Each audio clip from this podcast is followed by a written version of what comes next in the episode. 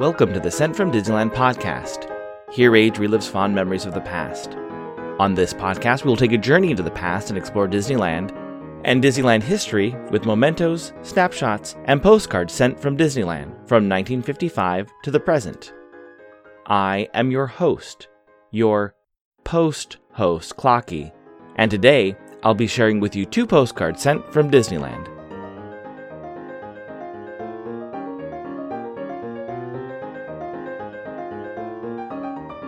The front of our first postcard shows us a large water wheel and the original location of the dock on Tom Sawyer Island. You can also see the Mark Twain steamboat beginning its trip on the rivers of America. In the far distance, you can see Sleeping Beauty Castle. On the back, it reads Guests are arriving on Tom Sawyer's Island aboard rafts as the majestic Mark Twain steamboat is shown in the background. Fort Wilderness, Injun Joe's Cave, and the old mill, whose water wheel is shown in the foreground, are just a few of the things to be seen on this island made for exploring. It's postmarked February 6th, 1960, and I assume they visited the park on Friday, February 5th, 1960. When park hours were from 10 a.m. to 7 p.m., the weather was a high of 65 and a low of 45. It's addressed to a Mr. and Mrs. F. Brockman of 29 Palms, California. It reads Saturday, February 6th. Dear Maud and Frank, we were at Disneyland yesterday. Enjoyed the rides we took. We'll be along your way sometime when the Indio Fair is on. We have not made up our minds on what to do. Come before we give this place up or come before. But we'll let you know in plenty of time. Love, Hazel. I hope Hazel had the time to experience the satellite view of America. This attraction, which closed within a month of Hazel's visit, was located where Buzz Lightyear's Astro Blasters is today. The outside of the attraction includes a brief description that read View America by day and night, from the Atlantic to the Pacific seaboards, from the Gulf to the Northern Lights, aboard Disneyland S1 as you ride the simulated orbit of satellite in flight on the fringe of the cosmic void.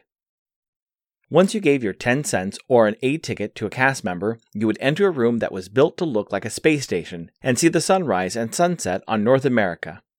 This attraction was closed to make room for the Art of Animation attraction, it's interesting that a space station themed restaurant is being added to Epcot, but will likely have better theming and guests will feel the experience of floating in a space station above the Earth.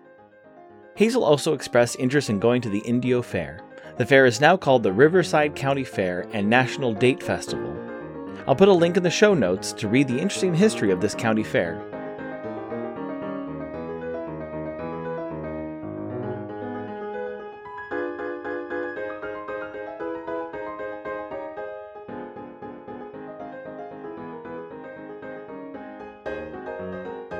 Our next card is an image of the Mark Twain steamboat heading down the rivers of America toward the Barrel Bridge on Tom Sawyer Island.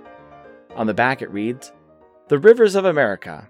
Life is much as it was a century ago along the rivers of America. You can cruise aboard frontier vessels like the sternwheeler Mark Twain and explore Tom Sawyer Island with its floating barrel bridge.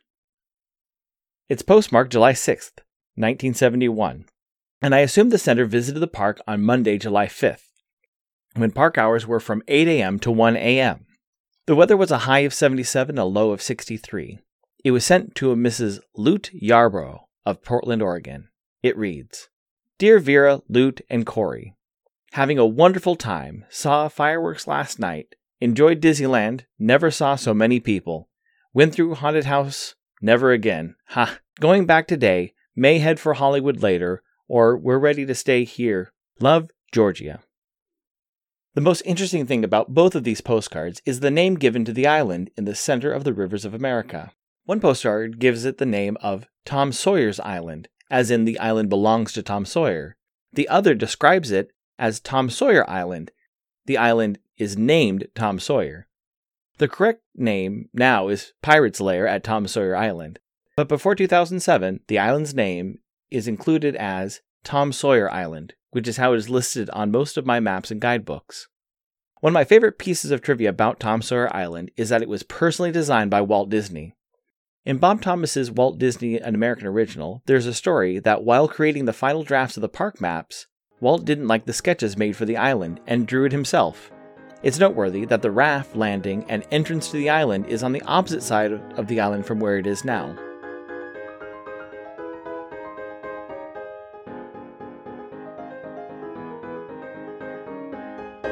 Thanks for listening to Sent from Disneyland. If you enjoyed this podcast, please subscribe and tell your friends. It would also help to leave a five star rating and comment on whatever podcast platform you use.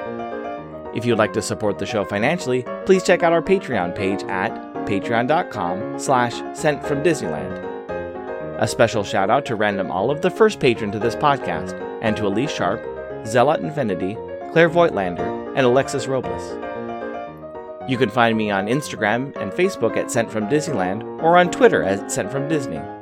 For questions and comments, please send me a postcard addressed to Sent From Disneyland, P.O. Box 44, Hood, California 95639. This podcast is not affiliated with Disney, the United States Postal Service, or any post office or Disney properties. Opinions expressed on this podcast belong to its host and the guests of the Sent From Disneyland podcast.